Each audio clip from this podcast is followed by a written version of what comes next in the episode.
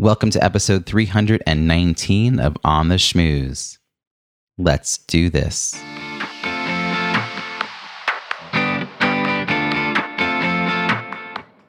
Welcome to On the Schmooze, the podcast that highlights talented people from different fields, explores how they built strong networks, and overcame challenges on their way to becoming successful leaders.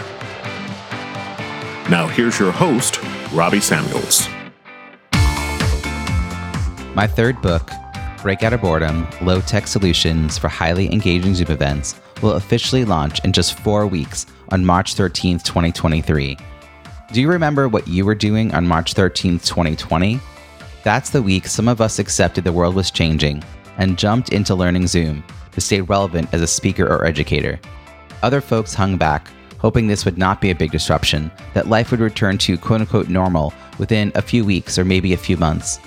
The skill level of these speakers and educators were markedly lower in the fall of 2020 compared to their peers who worked hard to consistently improve their Zoom skills. Regardless of which camp you fell into in 2020, it's likely you haven't continued to work hard to improve your Zoom skills once you had the basics down.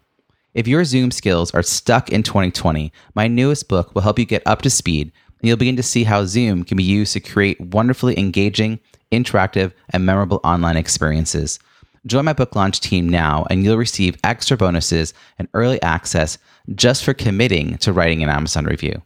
Sign up at robbiesamuels.com forward slash breakout launch. Again, the link to sign up for the book launch team is robbiesamuels.com forward slash breakout launch. If you'd rather hire a professional Zoom producer or need help with virtual event design, reach out. My team and I would love to support you and your team. Now, onto this week's interview. Today's guest is known as the LinkedIn Whisperer. An experienced sales trainer, she has extensive knowledge of traditional sales techniques and has adapted them for LinkedIn. As CEO of Social Sales Link, she guides professionals to establish themselves as a thought leader with a subject matter expert brand. She helps them find and engage their target market by leveraging clients and networking partners for warm introductions to qualified buyers. Sounds good to me. She is the co host of the Making Sales Social podcast and author of the LinkedIn Sales Playbook, a tactical guide to social selling. Please join me welcoming Brynne Tillman. Hello, Robbie. I'm so excited to be here. This is so fun.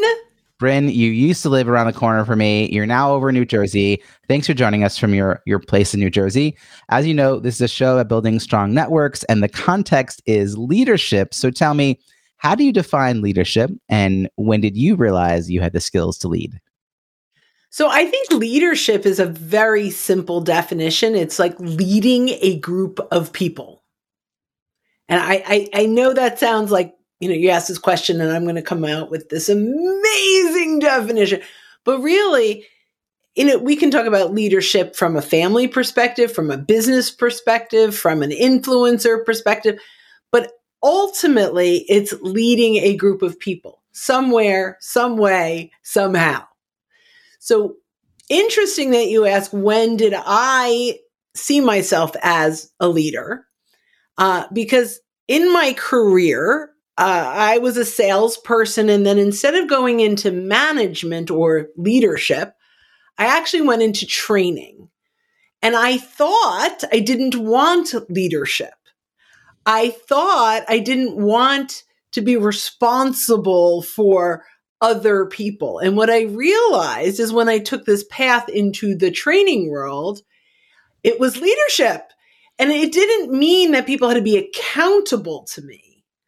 What it meant was that what I was providing was hopefully a value, right? Like that what we're doing is valuable and people are seeing that and deciding to follow that methodology, to follow those tips. And I think I, uh, I lead people to better solutions in sales by using the power of LinkedIn.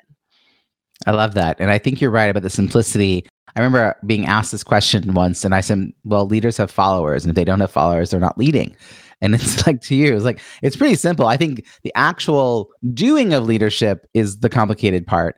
Um, but ultimately is about moving people to take a certain action. And you're now talking about the context of training people and you were eschewing the traditional like management role um, the supervisor role, the director role, that kind of thing. But then you discovered like, oh wow, I'm a trainer. I'm not. I'm still a. Huh, I'm still doing this this whole leading thing. I'm kind of curious if we roll the clock back. That sounds like an earlier part of your career, but let's roll the clock back even more. What were you like as a kid, like on the playground? Um, did you organize your group of friends? Did you run for school office? Did teachers take notice of you? Did you hide in the corner? Like I don't know. Who were you? Yeah. So I have always been an extrovert. Um, what I was as like I had very small group of very good friends. So even though I was an extrovert, I was really I curated a small group of friends. I was not someone that had huge uh you know, it, it, he, just a huge group of people that you know and I was not a big partier. I was like, hey, let's hang out at the mall or, you know, but what I did do, and I still do, is I was the one that brought the people together. I was the organizer of the event. I was, you know, still today I'm texting, hey, card night? Question mark, right? Like I'm, uh, which I still play games because I love them. Um, but I, that's that's the role I played even as a young kid is I was the organizer of the events. Um, at one point, I thought I'd even go into event planning, but then I realized I really only wanted to do it for me and my friends and my family, and it wasn't something I wanted to uh, pursue as a career. But I still do it. I still love planning holidays and business meetings and summits, even online summits. still way fun. Bringing people together is a core superpower of yours. Now, you were doing that sort of informally, you know, like as part of a social group. Did you do it in a more formal sense? Did you like, I don't know, take on the prom committee or, you know, I don't know, something like that? Yeah, um, I, I was always on a lot of committees. I did run for eighth grade president and lost to Chris Ventura, who he deserved it. He just really did. he was such a great guy. Um, but not out to Chris. Um, yeah. I, I, yeah, I mean, I was happy for him. Um, he promised some very strange things, like no homework on Fridays. But anyway, moving on. A, a great guy. Uh, so I did run, but I was always involved in things. I after school groups. Um, did I? I don't recall if I had officially would head a committee, but I always seemed to run the room, whether it was official or not. I don't recall exactly. Um, but I will say, like uh, you mentioned, I'm in New Jersey. I was close to you in February, which is now like nine months ago. I moved to a new town, West Orange, New Jersey. I never lived here. And now I'm going to be on the board of the West Orange Chamber of Commerce in under a year because that's my thing, right? I show up, I get involved, I get excited. And so I'm like so excited to have that opportunity but that's what yeah. I do. I like to get involved and I, you know, and I will be on the membership committee and the marketing committee. So Brilliant. I tell you, there's a way in which sometimes you trace these stories back and it's so clear you've always been you, right? like, mm-hmm. um, and it's fun to see like how you've taken that into a business model or even uh, how do you integrate yourself into a community that these are the skills that you sort of lean into. So 12 years old, what were you going to be when you grew up? What was the big vision career wise? So there were a few. So t- by 12, it was an event planner. So I had that in the back of my head for a, a while. At nine, I wanted to be a dolphin trainer. So, but I grew out of that one. But uh, who wouldn't want to be a dolphin trainer? Right? Like, please. So, so I wanted to be an event planner. And then I actually started working at 14 and I did a lot of babysitting and I knew I, I wanted to be a mom, so that was good. Um, but I just started working at the local Friendly's ice cream shop, right? And I loved it. I was waitressing and I was making money and I was working with people. So I thought I loved the restaurant business because I loved my job. So I went to school for hospitality management where the event planning was sort of like it was kind of attached to that. Um, and then I realized what I really loved were the people, not the restaurant, right? Not, so I really I ended up in a sales position for Dun and Bradstreet. I also had a new child, So I couldn't do the hours of restaurant and hospitality management and event planning. So I got a nine to five in a sales role and I never looked back. Okay, I didn't know we had this in common.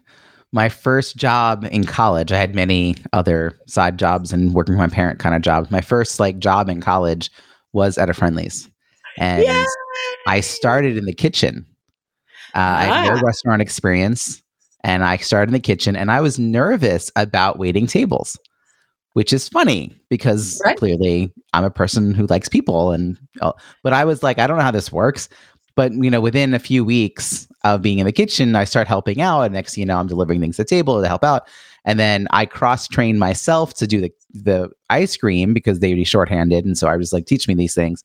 And I was there for a number of years actually, and um, you know, I love like you're right. Like there's a way about organized chaos and how you work together as a team, and you're all trying to achieve something. And I loved event planning, and I did do event planning for many years. And I think there was a corollary to the restaurant and event planning world. Of actually some of the best people I've hired as interns have been, you know, some role, um, even greeters uh, at restaurants who had to like coordinate, you know, who was going to sit where. Like, there's a tactical mind in that.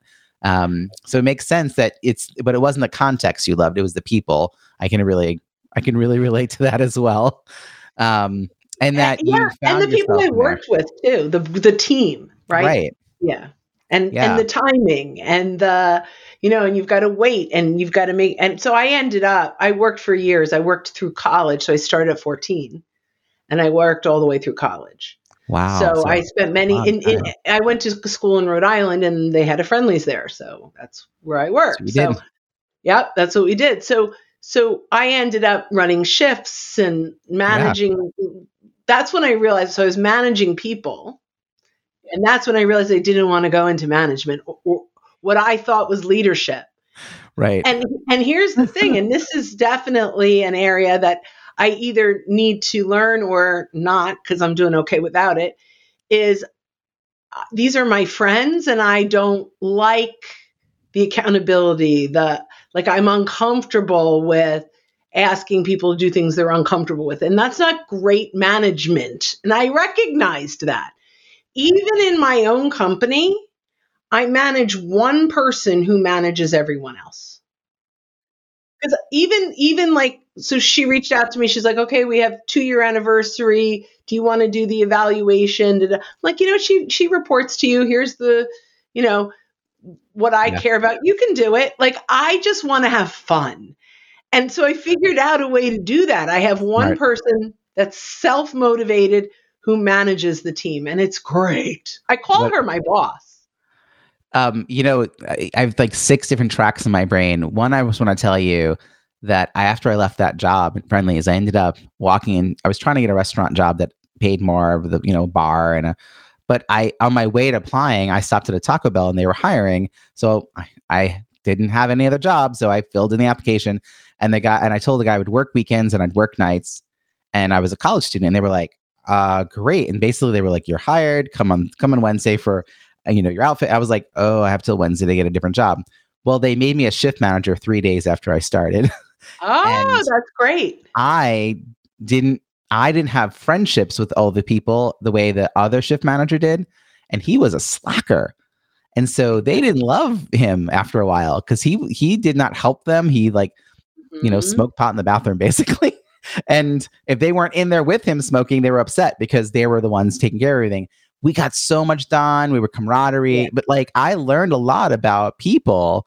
And also, it's really different working with that kind of workforce than like what you might in a company later on when they're in, everyone's in their 30s. Maybe not. Um, but I, I love that you're like thinking about sort of how does these skills apply. And I also met someone who was really happy to be the number two in a business. Like I remember they, they came and did a presentation about their they didn't want to be the entrepreneur who took all the risks. They wanted to run the business for the entrepreneur who, who was taking all the risks. I think that is a valuable skill. And if you could just know that about yourself, it could be someone listening right now who didn't realize that could be a career goal. Not that you want to run the business, but that you want to run someone's business for them. Yes, that's great. You know, it's fun. My brother has an incredibly successful company in Colorado who, and he owns the business. Um, but his COO does everything. And I had asked him once, Are you ever afraid she's going to go off on her own? And he said, Absolutely not. She's perfect here. She doesn't want to take those risks, but she is much better at the operations than I could ever be. Right. Um, so, and, uh, you know, she owns a piece of the business because she's right. so valuable. I mean, that's the kind of thing you have to figure out how to make that investment of their commitment really worth it to them. But like, what peace of mind and bench strength.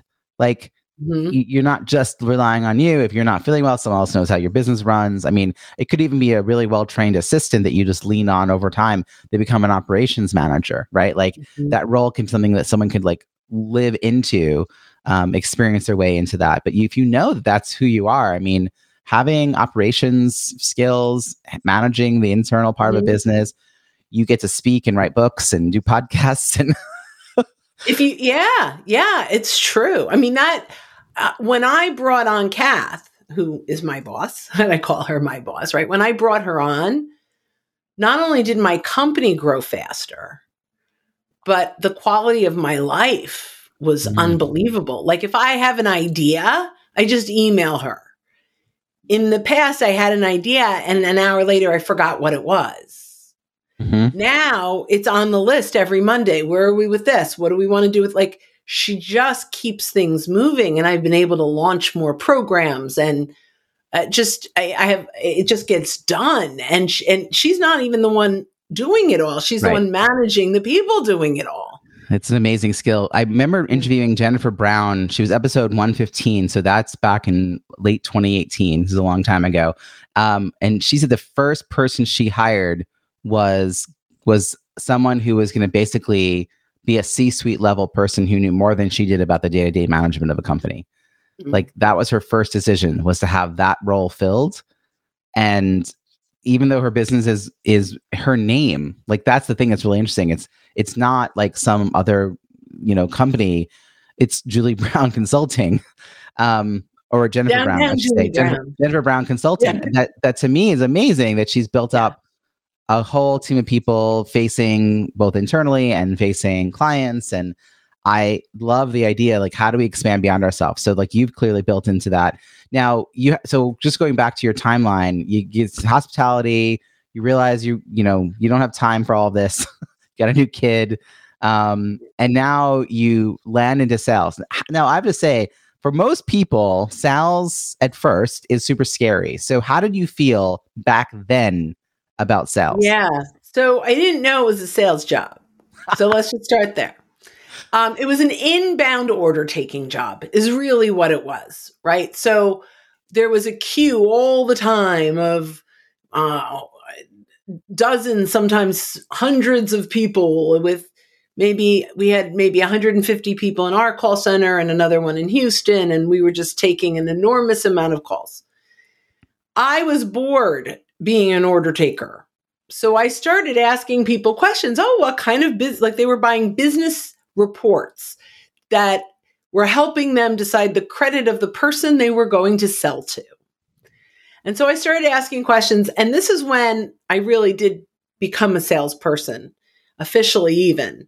Um, so I'm talking to this one woman who had this little tiny company in, I think Jersey City, who got an order from a huge department store, one of the biggest in the world, a nation anyway. And I pull up the report and I see she's a textile company. And I can see on my end that they pay textiles 120 to 180 days. She's this little company with this great big order. Right. So I see this information and I said to her, there is a report that we have called the payment analysis report that will tell you how they'll pay. And I couldn't tell her what it was because she hadn't bought it, but how they pay your industry. And if it is not aligned with your cash flow, and because we were trained well, I said, you know, you can always take this to a bank and get a bridge loan with your contract. And she's like, okay. So she spent an extra 50 bucks. And this is a long time ago on the report. And six months later, we got a, a, a, a written letter. The VP of the department came down and said, You saved this woman's business. And so I, re- yeah, like that's really cool, right? So I recognized at that point, so you say, you know, some people feel funny about sales. When I first realized I was really in sales, it was solving a huge problem for someone that they didn't even know they had that problem.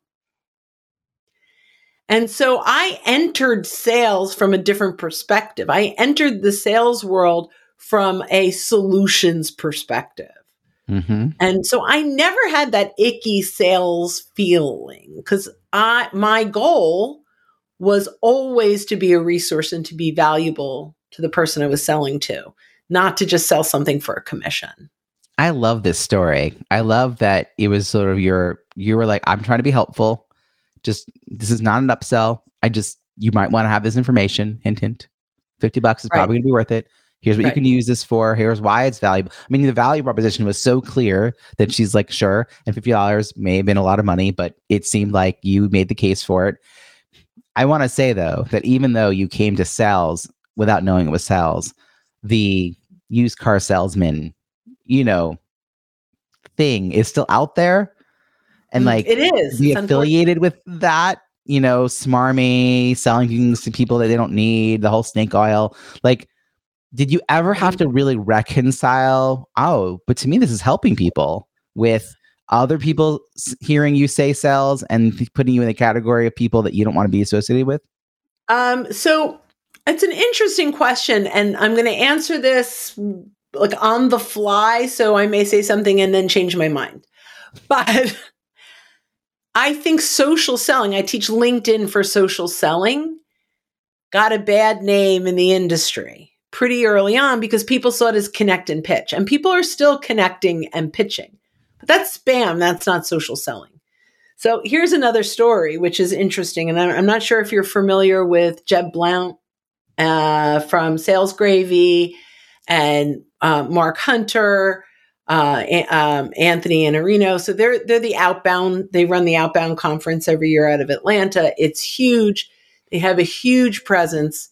Uh, Mike Weinberg was the fourth one. They have a huge presence in the sales world. And I'm going to say five years ago, maybe, maybe four years ago, they did a live podcast attacking social selling and how bad of advice it is from the social sellers out there. So I, I, was barely on their radar. And, uh, you know, I'm listening to this and I'm like, you know what? They're wrong. But you can't go out and say these are like big names in the industry and just go, you're wrong. So I publicly called out Jeb Blount, Sales Gravy. And I said, I would like to go head to head with you on your podcast so I called him out and, you know, made the best sales process win. So it was a, I think to date, still the most download listened to, like amazing, crazy. At the end of it, I'm going to just make it a shorter story because there's a few things in between. My course is on his platform. wow. Okay. there's right? so much to unpack in that. Like, so one, you're saying if you firmly believe that ideologically and ethically you feel aligned, like the work you're doing in the world feels correct, even though some are misattributing what you do to be a social ill, that you should stand your ground and not just behind people's backs and talk about them and, you know, say snarky things, but like trust yourself enough to go head to head with the person who's making this big claim and it's got a big platform so people are going to listen to them and so it's a value that you put yourself out there and if you were going to find out that what you were devoting time into was in fact not going to work and was bad in some way better to find that out then and there course correct and build something different than to keep secretly building something on the side that people are hearing bad is a bad reputation and instead, you probably shot to the top of people's radar. I can't wait. I'm going to find the link. We're going to put it in the show notes because that sounds like just a really interesting ideological debate about a sales yeah. process. and a great way to get on people's radar and defend. Because I think that the process, I, I, a lot of things that I teach fall into this category. So you're really into sales. My background is I was in fundraising and taught fundraising. So that has its own angstiness that people associate with it. And then ultimately, I was really well known for teaching people how to network. And the word network is another one of these words that most people see it as using and transactional. And I'm like, not the, not the way I'm doing. You know, it's sort of like what you're saying. It's like right. well, not. I mean, don't throw out the whole thing because some people are doing it wrong. Um, but you we really throw out everything. Yeah, that were the case, right? Like we would just be like, always people doing it wrong, whatever always. it is, and loud people doing it wrong and people yes. who get a lot of visibility doing it wrong. And like unfortunately we still if we still believe there's value in the work that we're doing we need to keep holding fast to that truth and putting it out in the world. And that's i mean your podcast is great because i think it it brings a lot of this to light in a way that's really easy to consume and understand and take action on. And it's not just like the words but it's the here's how you do it and here's examples you also have a lot of fun you and your co-hosts it's yeah. really fun con- uh, like conversation listening to um, but when did you go from sales in house? And did you move around from different company to company? Like, was that was there like a whole career doing sales before you decided yes. to? Yes, um, I, I ended up in banking and financial services, and I was I started with selling leasing, and so I ended up in that world. Um, and then I was a community relations officer for a bank, and part of it was my job was to bring lots of people through the doors through events through just because it was a new bank and they needed name recognition and all that stuff. So I, event planning but i was in sales right? So in the business development so i did bring all that back in uh, and i met a fabulous woman who was one we, we had a lot of guest speakers come in and we would fill the bank community room with you know dozens and dozens of people to learn for free all that fun stuff great job. And she said to me, I would like to start. She was working for a sales training company. And she's like, I'd like to start my own sales training business. Would you like to go into business with me? And, you know, I, I spent like maybe three minutes going pros, cons, pros, cons, and went, yeah, sure. So we launched a sales training. She, she's a, very close to you. We launched a sales training company. But at that point, I had been teaching LinkedIn for about a year and a half. Um, and I brought lots of people into the bank by teaching LinkedIn. Nobody had ever heard of it when I was teaching it, which was really fun. Um, and I said to her, you know, I really don't want to teach cold calling and I don't want to teach overcoming objections. And I just want to teach leveraging your our social proximity on LinkedIn.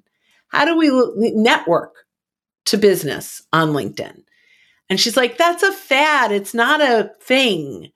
So, nine years ago in September, I think it was nine years, we gave each other a hug. And she said, you know, when this LinkedIn thing is over, let me know. Come on back. Her business is thriving, and so is mine. That's amazing. Um, yeah. But yeah. she got you out of the sort of relative safety and comfort, yeah. or at least the illusion of safety and comfort of a nine to five job um, and and into the world of entrepreneurship. Um, had you already had any inkling that you wanted to be an entrepreneur? Were there entrepreneurs in your life? Were you part of entrepreneurship communities? Nope. No, none of that. No, I didn't know what I wanted to be when I grew up. I mean, I, I, I, I was in sales. I made money in sales and business development. I loved it. I, I will say, you know, I'll often in sales, you feel entrepreneurial with a safety net right? Like almost every sales job I ever had, I made my own hours. I did what I had to do. I went where I needed to go. I did all I had to do was make my numbers, right? So I felt entrepreneurial, and so there. And I had, you know, I had kids through, you know, and people to take care of. And fortunately, at the time, my husband had benefits, so I didn't have to worry about that. That would have been the one thing that held me back, actually. Hmm but thankfully that wasn't uh, wasn't yes. in the cards. Yeah. I also think it's interesting that you were teaching LinkedIn because of your role at the bank, where you were just trying to offer you know valuable yeah. content. Um, and so that gave you a sense that LinkedIn was a thing, more so than maybe even your friend understood. And then you also, when she posed to you, let's do this like business together, and you were like, yeah, but I really don't want to do these other sort of traditional sales technique things. I want to do within context of LinkedIn. What, what a wonderful moment to have all of this sort of click together. Like that conversation, I think brought this possibility forward. It wasn't 100%. It wasn't like far away from you, but it also wasn't right in front of you. You weren't acting on it. Right. And who were your initial clients? Like, how do you figure out what the offer is and who the audience is when you're trying to sell something that no one knows exists? I mean, even your your business partner couldn't see the value in this Yeah. proposition. So how how do you find out the people who are early enough adopters could get the value and would pay for it? Well, I got very lucky. You know, it's it's when preparation meets timing or whatever that saying is, right? So, um in Philadelphia, one of the large companies is Aramark. And um they had just gone through the Challenger training. The book had just come out and they went to the trainers and said, "Okay, now what? Now that we know how to how do we prospect using the Challenger?" And they said go get linkedin training. So they put out in one of the philadelphia groups does anyone know any good linkedin trainers? And a lot of people there were other companies that were being tagged in this uh, and i was one of them. So i reached out to nicole bradley and i said you know hey i saw this post. I was a little more formal than that i'm sure but i'd love to be considered um, here's you know a link to our website. This is what we do and about a half hour later i got a message back saying we're aramark and you're one person. It's just not going to fly. So i went to lori richardson no wrong lori richardson. I just messed that's a different lori richards who was the, lori richardson runs women sales pros. Lori richards was a professor at Rutgers that I taught a class for once a semester on LinkedIn. She was a, she taught sales at Rutgers. I saw that she was a connection of Nicole Bradley. So I reached out to her and I said, "How do you know Nicole?" And she said, "Oh, she was one of my favorite students. I loved her." So I said, "Here's the situation can you put in a good word? Not only did she put in a good word, but she took her out for lunch. They caught up and she said, I'm not going to tell you to use Brynne, but I'm going to say you've got to meet with her. So at the end of the, I, they met with me. A 30 minute meeting ended up three hours. They actually handed me the Challenger sale and said, Can you write a course for us? But the reason I got the job was because the way I got the job is the way I was going to teach their salespeople to get their jobs, to get their business using social proximity. And no one else leveraged any of their shared connections to go a step above. So, you know, not only was that a huge client, you can imagine, but Nicole Bradley knew someone at Comcast. So she made an introduction there. And then Comcast became my client. And then, you know, and then, and so I started to practice who did who, the people at Comcast, who do they know? And at the end of the year, because of one opportunity, you know, I had a whole company. Yeah, I, and you had the social proof um, galore with these big Yeah. name companies that you delivered excellent, you know, value to. And I love that you leverage the same tool you were going to teach them. It's like it's very meta. It's very proof is in the pudding. You know, Yeah. this is how it Prac- works. Practice what I teach. I practice. yeah, what I this is how it works. Yeah.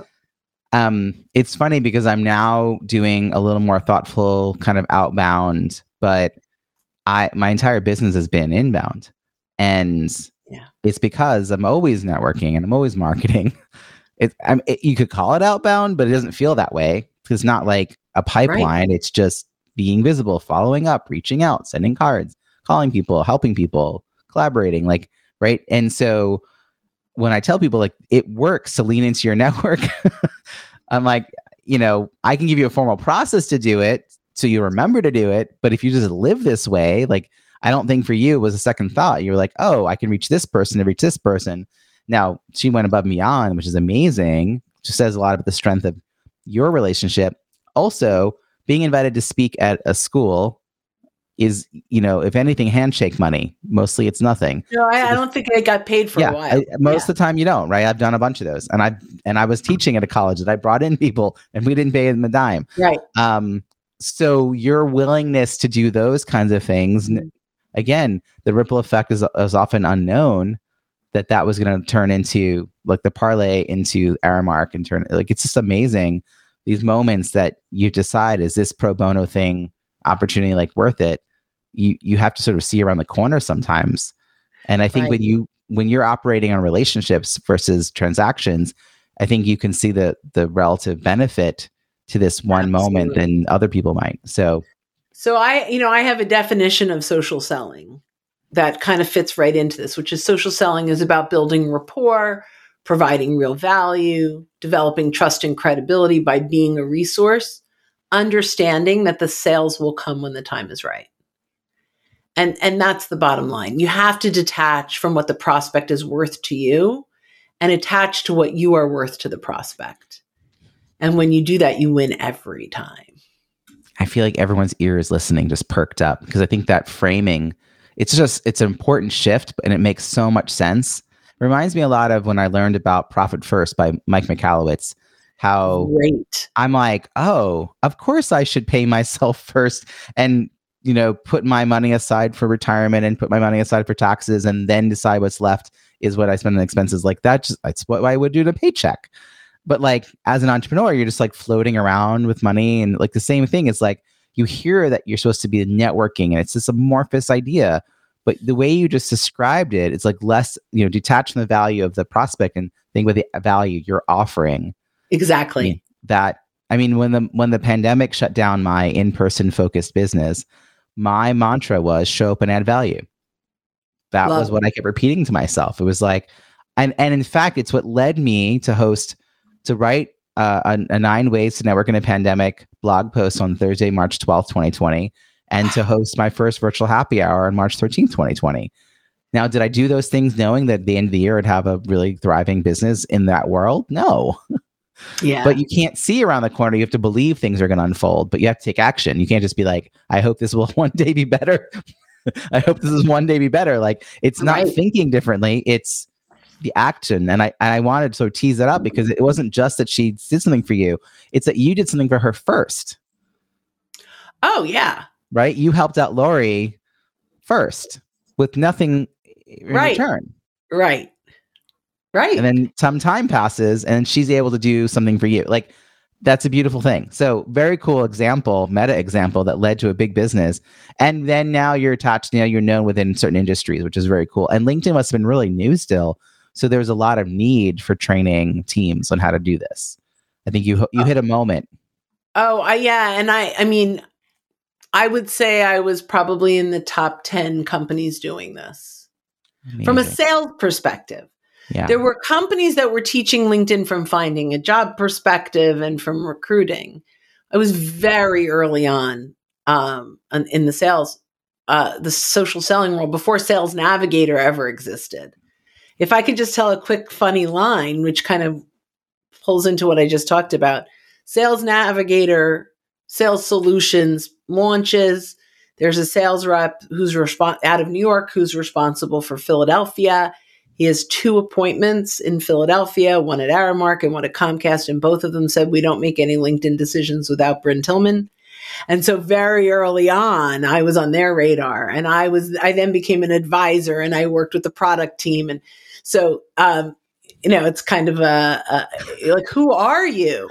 And still like so um, I'm still in contact with those folks that I met really really early on. Neither of all three of the major people that I worked with have moved on, but I'm doing a social selling summit and one of them is coming in talking about the origins of sales navigator like i still have these relationships that are awesome so Um, you know, it's it's if to your point, if you are out there networking and bringing value and like it just there's magic in the universe in in the energy that you put out there. And when you really are altruistic and you're not looking at everyone as how much they're worth to you and you're looking at each of them as how much are you worth to them, your net worth grows, both networking and and financial. Like it's just it's just the way that we should all be as human beings. Right. Yeah, this is one of the reasons I I feel like I was drawn to who you were um, when you and I crossed paths early in. I feel like really in the middle of like before the pandemic and the we beginning were, of the pandemic. Were, it was the last in-person event. I think it was yes. February before right. the pandemic.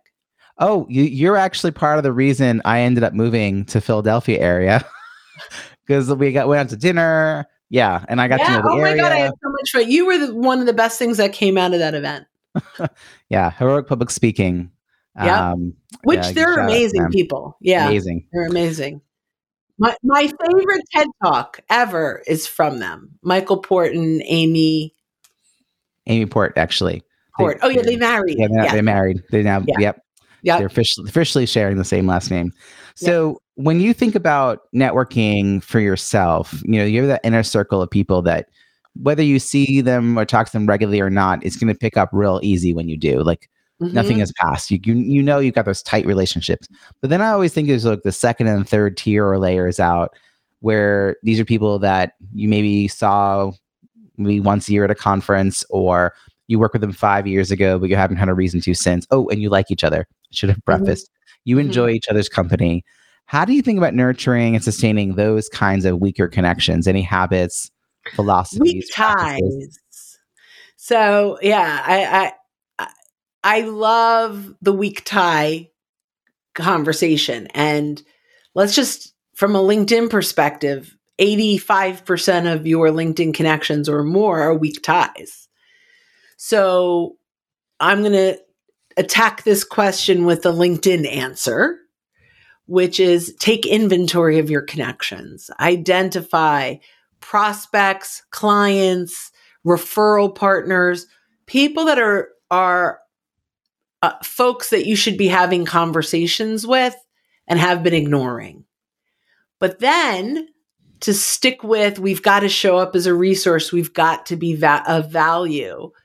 What we need to show up with is something that is really important to them now, there's a lot of different ways we can do this. One of them, one of my favorites, but by the way, I love video, and you could just use free video on your mobile phone. You can send a, a video message, and I prefer this message to be in video. And what I might do is I might find lots of people in one industry because you can search your first degree connections that are CEOs in the software and technology and whatever you want to do. And then what I do is I ask them for a quote for content.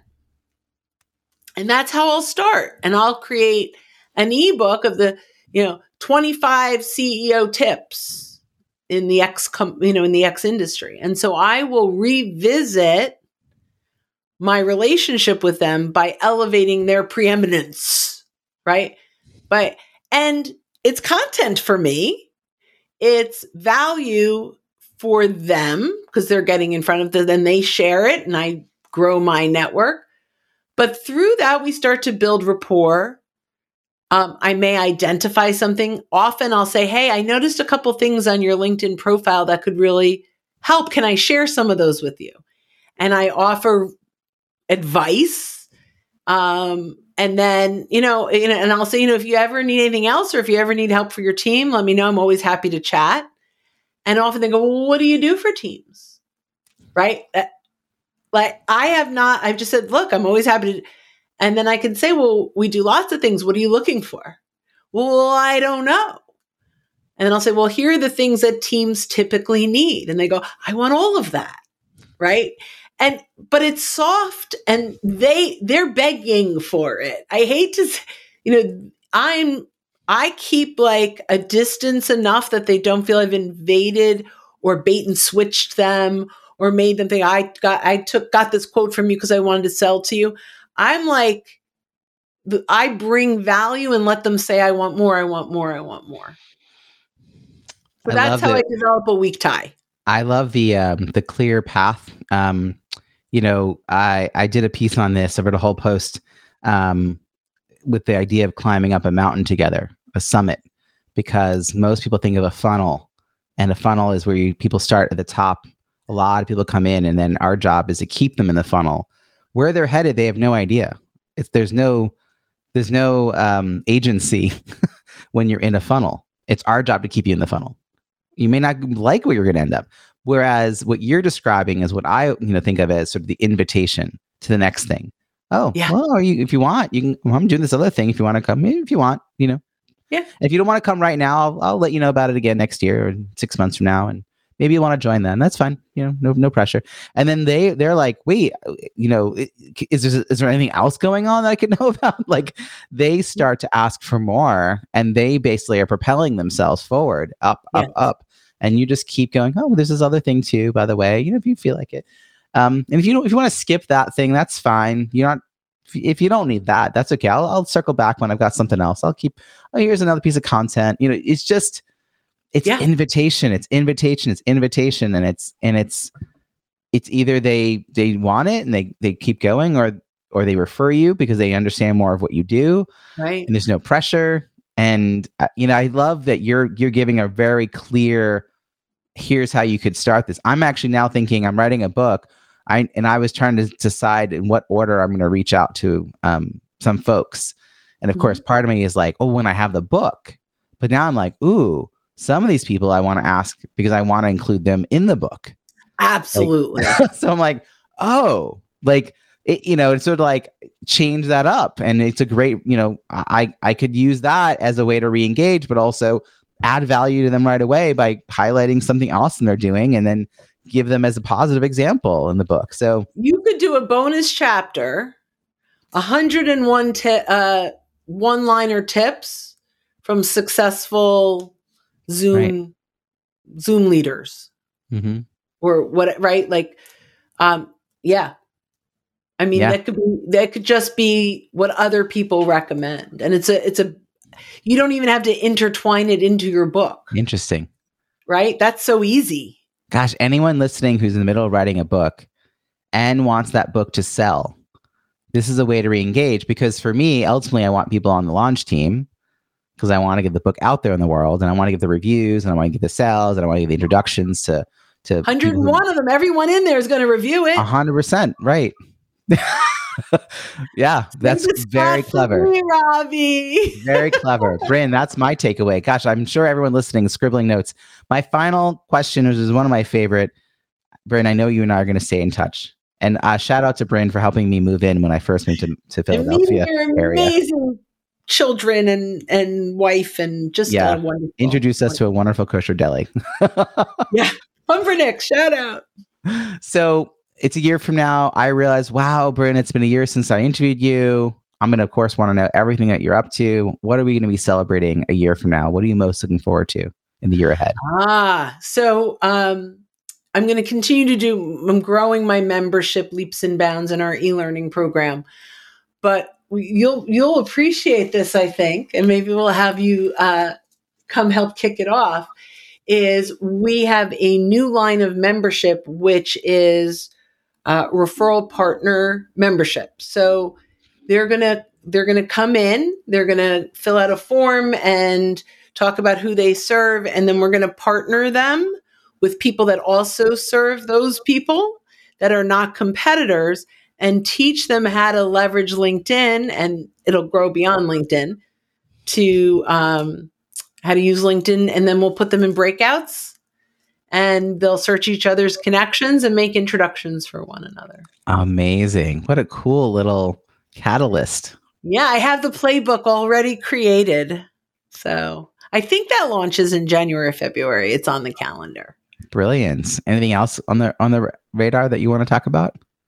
I have, I, you know, I just grow in our membership, which to me is the most fun. We meet twice a week for group coaching, and it's amazing. And I will continue to grow that because that is hands down the most fun thing that I do.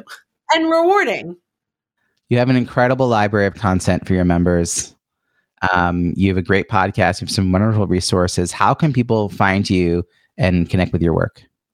So thank you. So the library is actually f- we have a free membership, and that's and there's tons of resources in there, and that's socialsaleslink.com slash library or linkedinlibrary.com. And then the podcast is socialsaleslink.com slash podcast.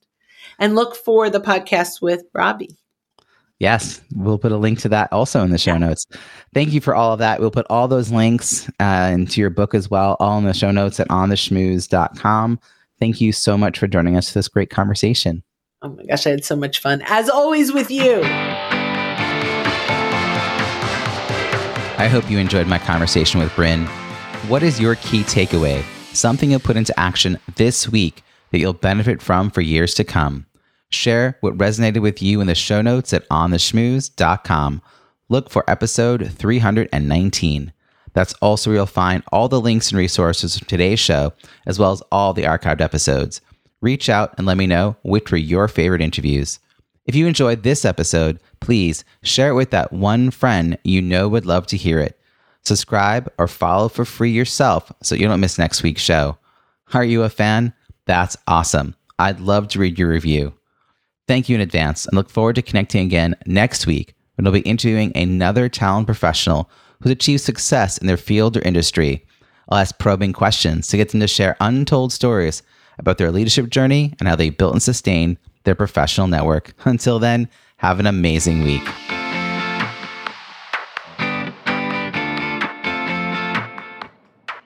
Thanks for listening to On the Schmooze podcast at www.ontheschmooze.com. That's On the Schmooze, S C H M O O Z E.